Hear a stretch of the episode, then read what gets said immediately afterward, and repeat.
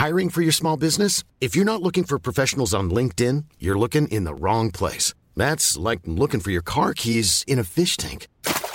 LinkedIn helps you hire professionals you can't find anywhere else, even those who aren't actively searching for a new job but might be open to the perfect role. In a given month, over 70% of LinkedIn users don't even visit other leading job sites. So start looking in the right place. With LinkedIn, you can hire professionals like a professional. Post your free job on linkedin.com slash people today. Hey there, it's Michele Norris. I'm host of a podcast called Your Mama's Kitchen. When I travel, I'm usually looking for a way to find a taste of home when I'm not at home. And one of the things I love to do when I am at home is entertain. And Airbnb allows me to do that. When I was in California recently, I rented a house that had a great kitchen. And when we were sitting around the table, we we're all thinking, we're in someone else's house. Someone could be in all of our homes as well. If you have a home, but you're not always at home, you have an Airbnb. Your home might be worth more than you think. Find out how much at airbnb.com/slash host. Hello, I'm Johnny Owen, and this is the Best 11 podcast from Talksport. Mark Webster and I ask our guests 11 questions all about their love of football, from their earliest memories of the game to how their matchday rituals have changed over the years. And at the end, they'll tell us their best 11, a team made up of anyone who's ever played for their club, along with a manager of their choice. Will they go four at the back with two sit in, or will they pack the team with attacking talent? We'll find out very soon. Our guest today is a hugely popular figure in the world of football and music. He was the A&R man at the famous Food Records for many years and then went on to be the man behind the worldwide success that is Football Manager. It is, of course, Miles Jacobson. Miles, welcome to your best 11. Can you start by telling us who you support and why? I support Watford. And the reason I support Watford is I grew up there. I was I was born in London, but we moved to moved to Watford when I was three months old. I didn't have any of the normal family pressures to support a certain club because my dad hated football. Um, my mum didn't even know what football was. Um, and I basically I, I, I was followed my dad. I hated football till I was about six and went to school because I'd never seen it. I'd never played it. I'd never had a football when when I was a kid, and then fell in love with the game when I was at junior school. Um, and at that time, because I'm I'm proper old, like like you two. Thank you. Thank you very much. Yes. Um, so there wasn't really a lot of football on the telly at the time. Yeah. Um, you had football on the radio, and uh, my best chance of hearing a game um, was on Three Counties Radio, which is my local my local medium wave radio station. Um, and my best way of finding out information about football was from the Watford Observer newspaper that got put through our door on a Tuesday.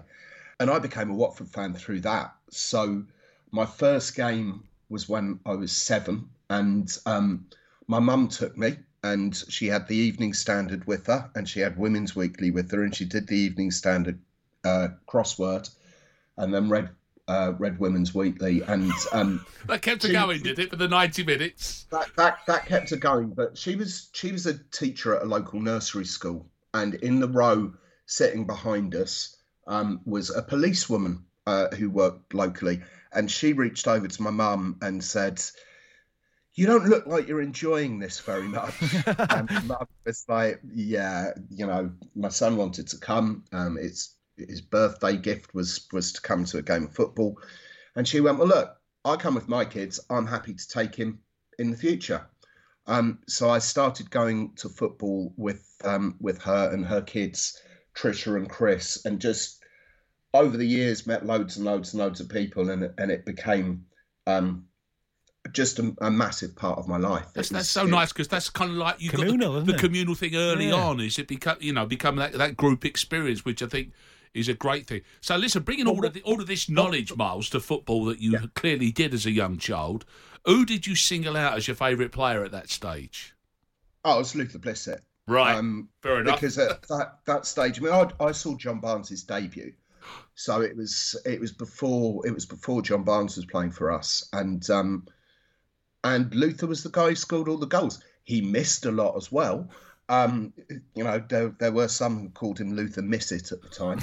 um, but we were creating so many chances that uh, that Luther um, Luther would always get a bunch of goals. Um, but odd, oddly, we'll come we'll come to this later. He's, he's only sneaking into my best eleven. Wow, there's controversy That's already. That's interesting. Because we we had loads of really good players at that time. True. But the, Yeah. the players, Watford players, they weren't household names.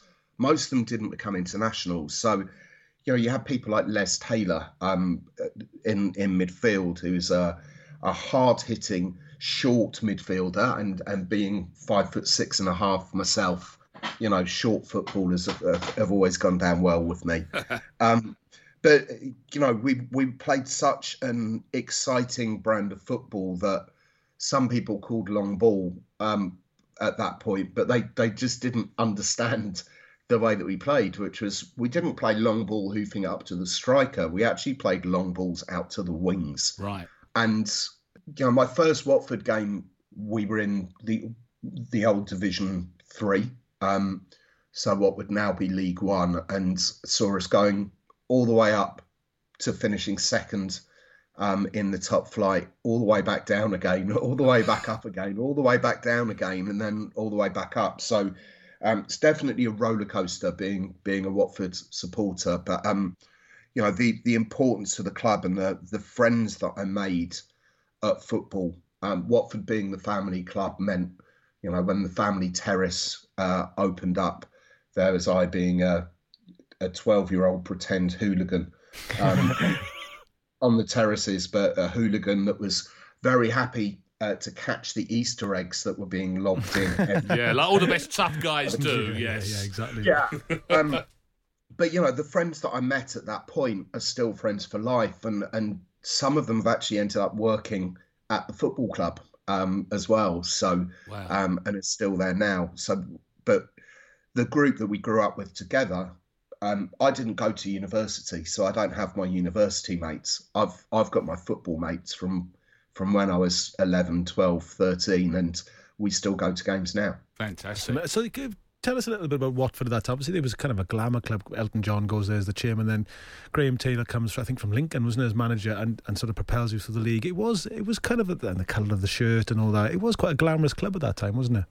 Yeah, well, you know, Elton came in and, and did did spend spend a bit of uh, spend a bit of money, but it was it was more the stuff around the club that was important because Watford Watford is your typical just outside London place. Um, you know, I I love it to bits, but it had its problems, and I was growing up there as um, as a kid who has a Jewish name um, in the seventies and eighties and would get out my local station and there were National Front Yeah. graffiti and swastikas up that people didn't bother taking down because it would just go back up again the next day. Um, and I went to a posh school, um, what what was called in the area a posh school. I had a music scholarship there, so I'd kind of get bullied a bit at school. Well, but more than bullied a bit at school, and I'd get bullied a bit at home as well. And football, football to me was was that great escape from from the the normal life. Um, and uh, you know it, it's why it became such an important part of my life and, and what what Elton did. Um, and Graham who uh, I, I learned more from Graham Taylor about how to be a man than I ever did from my dad even though I didn't meet the bloke until I was in my 30s um, this was a club where I'd saved up my pocket money to go to a game um, and we got beaten 4-0 and I sent a letter to the club um, saying how you know I'd saved up my pocket money for two months to be able to go to the game, and what hurt wasn't the scoreline; it was the fact that the players didn't try. And three days later, I got a phone call at home from Graham Taylor asking whether he could read my letter out in the dressing room before Wow. the next game to motivate the players Wow. and that kind of stuff just didn't happen right? And i didn't put my phone number on the letter so they'd actually gone out of their way to try and find my phone number. And that's that's how close everyone was to the club and that's what that's what elton and graham did at the club. Um, that's how they treated supporters and we've seen that replicated during this during this rubbish year. Um, watford were one of the first clubs to set up an arrangement to have ex players, current players, and our managers were phoning round people in the community, in the Watford community, who were over 70, um, just to check that they were all right. You know, the, the people who might not have partners, might be beyond that age, people who are lonely, just yeah. phoning them up to check that they were all right. And every time the club found out that someone who was a Watford fan was ill um, with this horrible d- disease, their partner would get a call, or they'd get a call in the hospital, or someone would go and visit them. Just because it, you know, it's so important that we're there, that we're there for people. This is the Best 11 podcast from Talk Sport. We always like to combine this if we possibly can. Your match day rituals when you were little, you've kind of touched on, but tell us about them as well now. Now they are different. They're, they're different to how they were five years ago because I am spoiled. Mm-hmm. Um, and I'm quite often in the director's box. Um, and I can't hide away from that, and I don't try to. It's not where I've come from. It's not where I should be but it's where I've happened to end end up, and um, I actually enjoy it because I've got lots of mates uh, that I sit with in, in at, at, those points as well. So my match day ritual um, is different for home and away games. Um, for for home games, I go with um, one of my best mates who up until um, up until a few weeks ago was working for the club. Um, we would get up there about an hour and a half before the game, and this is going to sound so ridiculous. Um, I go to the director's guest lounge and basically make sure that everyone in there is all right before going and having a drink with the chairman um, before the game. Sounds like um, me. Sounds like me on match day now. Don't knock it. Yeah, Don't exactly. knock it, lads, if you can. Yeah. And during the match, uh, I'm the person who's got all the sweets. um, so if somebody wants some Haribo or wants some Maoam, they come and seek me out and uh, and get some sweets to keep them going. Um, for away games, I tend to travel up there on my own um, on the train and uh, do some work when I'm on the train. And then on the way back, I travel back with one of the directors uh, from the club, who is a brilliant man called uh, Dr. Stuart Timperley. Um, and I basically have an education every match day on the way home. Brilliant. Um, could you tell us, Miles, your favourite piece of memorabilia or memento? My favourite piece of memorabilia is absolutely bonkers. So, you know, most people will, would be calling out, oh, I've got a signed shirt and it was amazing. Um, I have a toy Tesla that's been signed by all the players. It's one of those little cars that that uh, that kids can sit in, and a, a little electric Tesla. And um, naturally, I, I, I collect football merchandise, so um, I I'm the person that turns up at charity auctions with money in, in their pocket and spends it on signed shirts. So I have a lot a lot of signed shirts. Um, I like things that are absolutely ridiculous, and this came up at a. Um, it was an auction for the Supporters Trust, which I'm a big supporter of. They do incredible work in the community in Watford, mm-hmm. um, and it came up, and I just thought it was the most ridiculous thing I'd ever seen. This is the Best 11 podcast from Talk Sport. So, have you got a favourite ever kit? Favourite ever kit is the Watford's um, Iveco kit, and it is weird when you know your kits via the sponsor. is it though? Yes. Um, it's a nice logo, but, though. Fair enough. It, it, and it's just because of the memories that I have from when, from when we had that kit. Um, just you know, those those were the years when we were that we were flying through the leagues and and in the top flight when when I was just a kid. So that's why it has lots of memories. We've we've had some really memorable kits. We had you uh, have yeah.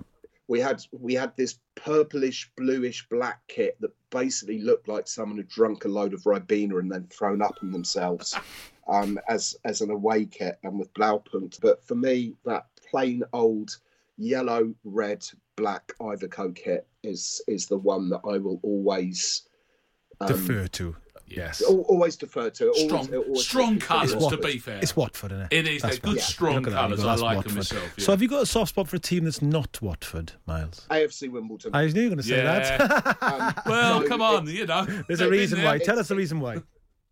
We um, we've been their sponsor since two days after they set up. So I heard them talking at the time that uh, that they set up the club. And let's be honest, none of us would have wanted to uh, have happened to our club what happened to theirs.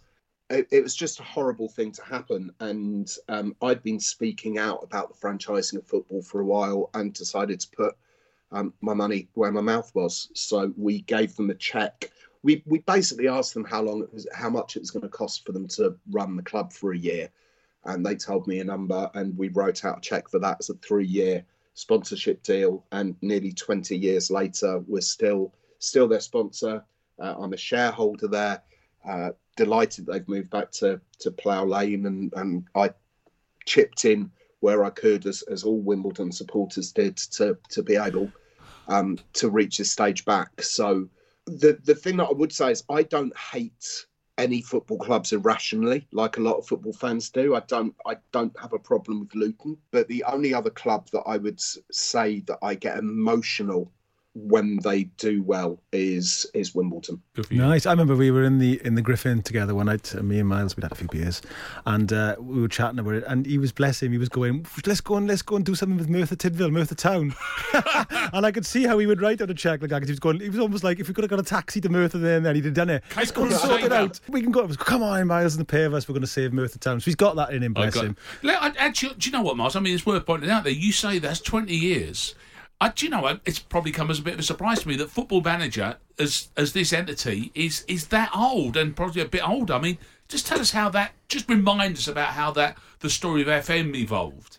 Well, at the time at the time of AFC Wimbledon, um, we were making a game called Championship Manager. Yeah. And the the irony was that our publisher, um, who we didn't get on with very well, called Eidos, they were based in Wimbledon. So when when we first went in to do this, it was you know, hey, Eidos, you're a, a, local company, you should be doing this sponsorship deal. And and Eidos had been sponsoring England and turned around and just went, oh, well, I don't think our shareholders will be happy if we move from an England deal to a AFC Wimbledon deal. So we went and did it ourselves instead with, with our own money. And um, it was at a time where the, the stories were kind of similar um, because a few a few years later, um, when we split with Eidos, they kept our name. So in the same way as um, as the the team whose name I can't even mention had kept Dons uh, had kept Dons in their name. Um, and that's the only problem that I have with them right. is that they've kept Dons. If they dropped Dons, no problem at all. Um, you know, if they bought their league place, they could have put that money into into Milton Keynes City instead. They chose not to. But you know, su- such is life uh, in in this commercial world that we live in. Um, so yeah, I've I've been working on the series now for 26 years. We released our first game in 1992, which was made by two brothers, and Paul Collyer, who were at school and were living on a farm in Shropshire and hadn't discovered girls, so made a computer game instead. um, That's farms for you. of, of and Paul. Well, I, I, would met girls, which is why I didn't get involved. Years. It start, the game started in a bedroom, and yeah. um, we've we've now they're both still in the studio. Uh, they're both still programmers, um, which is what they love to do. Um, and we've grown from that little uh, that that little company um, to there's over 200 of us now working full time and on the game. We've got a thousand researchers around the world um, who are going and watching watching football week in week out, rating players from the ages ages of 15. They, don't appear in the game till they're 16. Um, with a, a dedicated fan base around the world as well. You know, we've gone from selling 50,000 games to selling a, a, couple of million games a year. And I think that the secret behind it all is that we make the games for us. Um, and it just so happens that there are millions of people There's like a lot us. of you out there, yeah. who also enjoy them. And it's what musicians do as well, is that they're they're making because they make things from the heart, you can tell that that passion um, that's in the game, and other people get just as passionate about it as well. So yeah, it's been it's been a long old journey, and it's weird because I still think I'm a teenager. um, but yeah, I've been working for for that for that long um, on the game. For the first eight years, it was it was part time. Um, I did it part time. I was working in the music industry and, and a subject game that Johnny knows pretty well because he made a film about about A and R guys, and, yeah. and I was um, I was one of them. I can't tell you what was on my business card because uh, it's not past the nine pm watershed.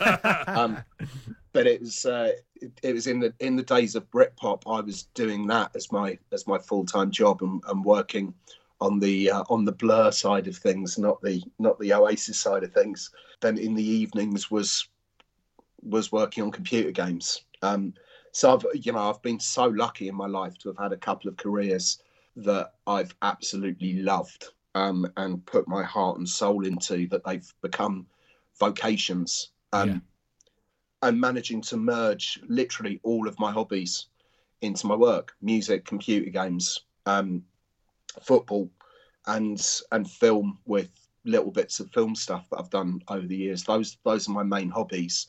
Um, so I've only got cooking cooking left now as a as a hobby that I haven't turned into my job, and uh, my cooking's not good enough to turn into. No, and it's also too grown up. Leave it, Miles. You know, you're you're, you're the Peter Pan that we would of, of, of, the seasonal era. So that's what we're going to keep you as. That's for sure. So now we're going to go. We are going to go. Yes, we're going to do it Your now. best eleven. Um, you have a choice here. You, you either do a country best eleven or a club best eleven. But I would imagine I if everybody I've ever interviewed, I would imagine you want to do Watford, Miles. Yes, I will. I will be doing a Watford a Watford best eleven because okay. um, only a couple of these played for their countries. Um, so, going to start off in goal. We've had some great keepers over the years, and Ben Foster is going to give me absolute pelters for this. Um, but uh, in goal for us, Tony Coton. Oh yes, um, yeah, yeah, Tony Coton. Yeah. One forgets, Just, doesn't one? Great yeah. keeper. Yeah. yeah you know, you, you look at the keepers that we've had when we've had Gomes and Almunia and, and Ben Foster both at the start of his career and and now at the end of his career. But Tony Coton came to us and, and he he'd been in a bit of trouble and didn't have anywhere to go, came to Watford and Graham Taylor uh, turned his life around basically. And um, he became our regular goalkeeper, was absolutely fantastic um, fantastic for us and, and still turns up at the club every now and again now. Cool. Brilliant. So if your defence, take us through your defence. Um, so right back again, this this is someone that people might not know, um, but there's a, a, good story behind it. So it's Nigel Gibbs, and Nigel Nigel's dad was the groundsman at the club. Oh. Nigel played for the club um, from the age of ten, and he was a one club person. He was uh, he was with us until his until his his thirties. Um, I wish he was still at the club now as a coach.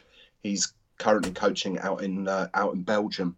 Um, and Nigel was Mr. Reliable. He he didn't score didn't score many goals. He was also someone that got released by the club at some point. Um, he turned down a move to Arsenal, but got got released by the club um, and just turned up for pre-season training. And a month later, they gave him a new contract, and he was ever present that next season.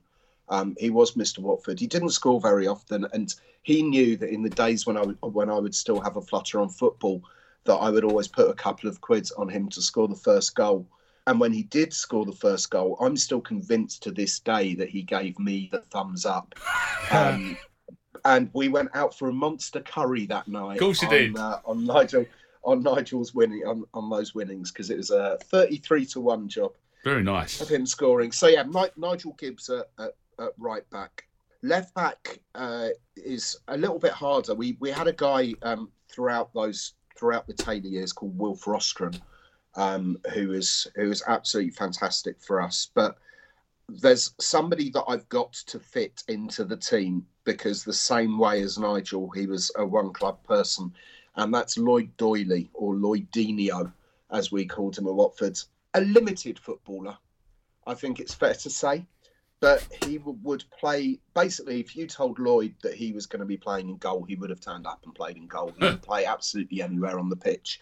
Um, a massive, wonderful, wonderful servant for the club, um, and a really nice guy to boot. So Lloyd Lloyd Doyley at left back. Cool. Centre half pairing. Centre back centre half pairing, and and this is this is a pairing.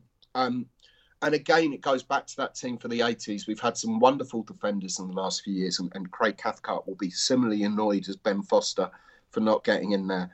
But um, Steve Terry and John McClelland mm. as the centre back partnership. So Steve Terry was a no nonsense centre back um, in the mould of Terry Butcher, but not as good. Um, he would get stuck into absolutely anything and used to used to wear a headband because his head would just start bleeding at some point. So why not wear the headband from the start? Yes. Um, a wonderful centre back, and John McClelland um, was another hard man centre back. Basically, you weren't going to get past John McClelland. Cool. This is the Best 11 podcast from Talk Sport. Ready to pop the question? The jewelers at BlueNile.com have got sparkle down to a science with beautiful lab grown diamonds worthy of your most brilliant moments. Their lab grown diamonds are independently graded and guaranteed identical to natural diamonds, and they're ready to ship to your door. Go to Bluenile.com and use promo code LISTEN to get $50 off your purchase of $500 or more. That's code LISTEN at Bluenile.com for $50 off. Bluenile.com code LISTEN. Hiring for your small business? If you're not looking for professionals on LinkedIn, you're looking in the wrong place. That's like looking for your car keys in a fish tank. LinkedIn helps you hire professionals you can't find anywhere else, even those who aren't actively searching for a new job but might be open to the perfect role. In a given month, over 70% of LinkedIn users don't even visit other leading job sites. So start looking in the right place. With LinkedIn, you can hire professionals like a professional. Post your free job on linkedin.com slash people today. Planning for your next trip? Elevate your travel style with Quince. Quince has all the jet-setting essentials you'll want for your next getaway, like European linen, premium luggage options, buttery soft Italian leather bags, and so much more. And is all priced at 50 to 80% less than similar brands. Plus, Quince only works with factories that use safe and ethical manufacturing practices. Pack your bags with high-quality essentials you'll be wearing for vacations to come with Quince. Go to quince.com/pack for free shipping and 365-day returns. This is the Best 11 podcast with Johnny Owen and Mark Webster. In central midfield, um, Les Taylor, I mentioned him earlier. Yeah. Um, he's he's the bite in midfield, and then then one of one of the more uh, recent players that we've had uh, who has to get a nod here, Abdoulaye Doucouré. Oh yeah, um, super player. Just so much skill, and um, he would do the box to box role. So Les would win the ball, and then Abdoulaye Doucouré would, like would take the ball forward. On the wings, um, absolutely spoiled for choice here. Nigel Callaghan should have been in this team. I've had to play Ashley Young on the right hand side as our right winger um, because John Barnes. I, I saw his de- I saw his debut for Watford. He came on as a half time sub. Um, for Kenny Jackett, who who would have been a great shout for left back had Lloyd Doyley not been, yep. uh, not not come in. Um, but uh, you know, John Barnes just the best player that Watford have ever Ashley had. Young's basically. not going to mind deferring to John Barnes, Miles. I think you're in No, good. You're in good. To, but that that's why I've put Ashley on on the right because you can't knock him either. And, and Ashley's another one that was freed by the club really? and uh, was taken was taken under the wing of one of our youth team coaches that summer, who built him up and basically got him eating a lot of burgers um, to, to The Troy to Deeney build, way. to build to build him up. The Troy Deeney way, yeah. Up front. Now, this is a partnership that's not going to work up front. Before we start, already, but- it's failed. But but Ross Ross Jenkins is sitting on the bench, so he can come on at any point if the chemistry isn't there between these two. But you can't have a Watford team without Luther Blissett in it. yeah. You can't have a Watford team without Troy Deeney in it. Mm. yeah. So Troy and Luther up front together.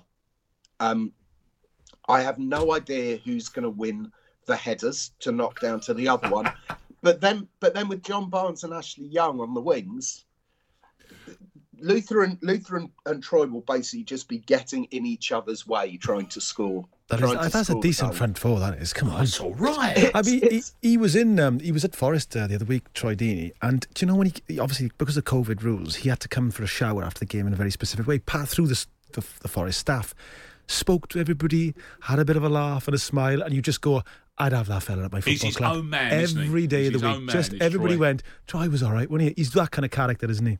Troy is a lovely bloke who says it how it is. yeah. no airs and graces around him. he has worked incredibly hard, but also knows how lucky he is to be in the position that he's in. Um, does lots of stuff for charity as well, lots of stuff for good causes. Um, he is everything the modern day footballer should be, and just works his socks off on the pitch. And as you said, Johnny, the fact that he will care about every single one of those members of, of staff Unbelievable who, were, have, yeah. who were having to work on that day, yeah. given everything that's going on in the world. Yeah. And was, that's just Troy. He was brilliant. on on the pitch, on the pitch, you wouldn't want to be facing Troy. Oh, he moaned. When, he, was when, he must. He must have got Forest. He must have got Watford about three free kicks they shouldn't have had. Didn't get the Forest lad sent off. It was all because of Troy. He was basically refereeing the match at one point. He was fantastic to watch. I've, I've got to say, referee, he he referees, he manages, yes. he, plays, he coaches, yeah. he's in the stands, and, and, you know it's it's one of the reasons when it came to the left back, it's difficult choosing between Doyley and Paul Robinson. Yeah, because Paul Robinson, again, not the best player we've ever had at Watford, very good, you know, decent left back, but he was the one that would run behind the goal and g up the fans right. at yeah. corners, yeah, to try and get them motivated, and Troy. Troy has been that motivation. And for a bloke to be Mr. Watford when he was born in Birmingham and grew That's, up. That takes some doing. Well played him. And uh, shows, shows the mark And man. because you are from Football Manager, this is a perfectly legitimate uh, way question. of lining this yes. up here. And I personally, for one, want to see Luther and Troy working it out between themselves on the pitch would be an absolute joy, wouldn't yeah, it? But there you go. That's brilliant. Thanks, Miles. So, so much. now the last question is for the man that's sort of in, well, the man who is football manager. Who would be the manager of your Watford team? Um, obviously, you know, the, the, the choice should be Graham Taylor. When we've had all these managers, all these head coaches over the last few years, the Pozzos aren't shy on bringing new people in. And some of them, you know, were only with us for a few weeks. Um, but we've had Zola there, we've had uh, Quique Sanchez Flores. Um, but it's it's got to be Graham Taylor. Who am I even trying to catch? he's, he's Strung us along for a bit there. Yeah, yeah. So there's Marco Silva or something. The greatest nope, manager, the greatest manager that Watford have, have ever had. Um, the clo- the only person in the world that I wish was my dad, oh. um, rather than my own dad. Um, I've got to know Graham over the last few years um, of his life, and he was as incredible a man as I always believed he was as a kid. People say don't meet your heroes. Mm. It was quite the opposite when it came to Graham Taylor. Just everything that he did for the club, not just not just as a manager, everything that was done off the pitch, the community work that was done, the fact that Watford basically started all of that side of things off, um, it all came from him. And he made Watford the place that it was in in the 80s and 90s. And that's how important he was to the town. So Graham Taylor um, is my manager, and uh, anyone who disagrees with that's an idiot. The Best 11 podcast from Talk Sport. Thank you for listening to the Best 11 podcast. Don't forget that a new episodes out every Monday and Thursday, so join us for more football memories and another Best 11 very soon. Normally, being a little extra might be a bit much, but not when it comes to healthcare. That's why United Healthcare's Health Protector Guard fixed indemnity insurance plans, underwritten by Golden Rule Insurance Company, supplement your primary plan so you manage out of pocket costs. Learn more at uh1.com. Mom deserves the best, and there's no better place to shop for Mother's Day than Whole Foods Market. They're your destination for unbeatable savings, from premium gifts to show stopping flowers and irresistible desserts. Start by saving 33% with Prime on all body care and candles. Then get a 15 stem bunch of tulips for just $9.99 each with Prime. Round out mom's menu with festive rose, irresistible berry chantilly cake, and more special treats. Come celebrate Mother's Day at Whole Foods Market.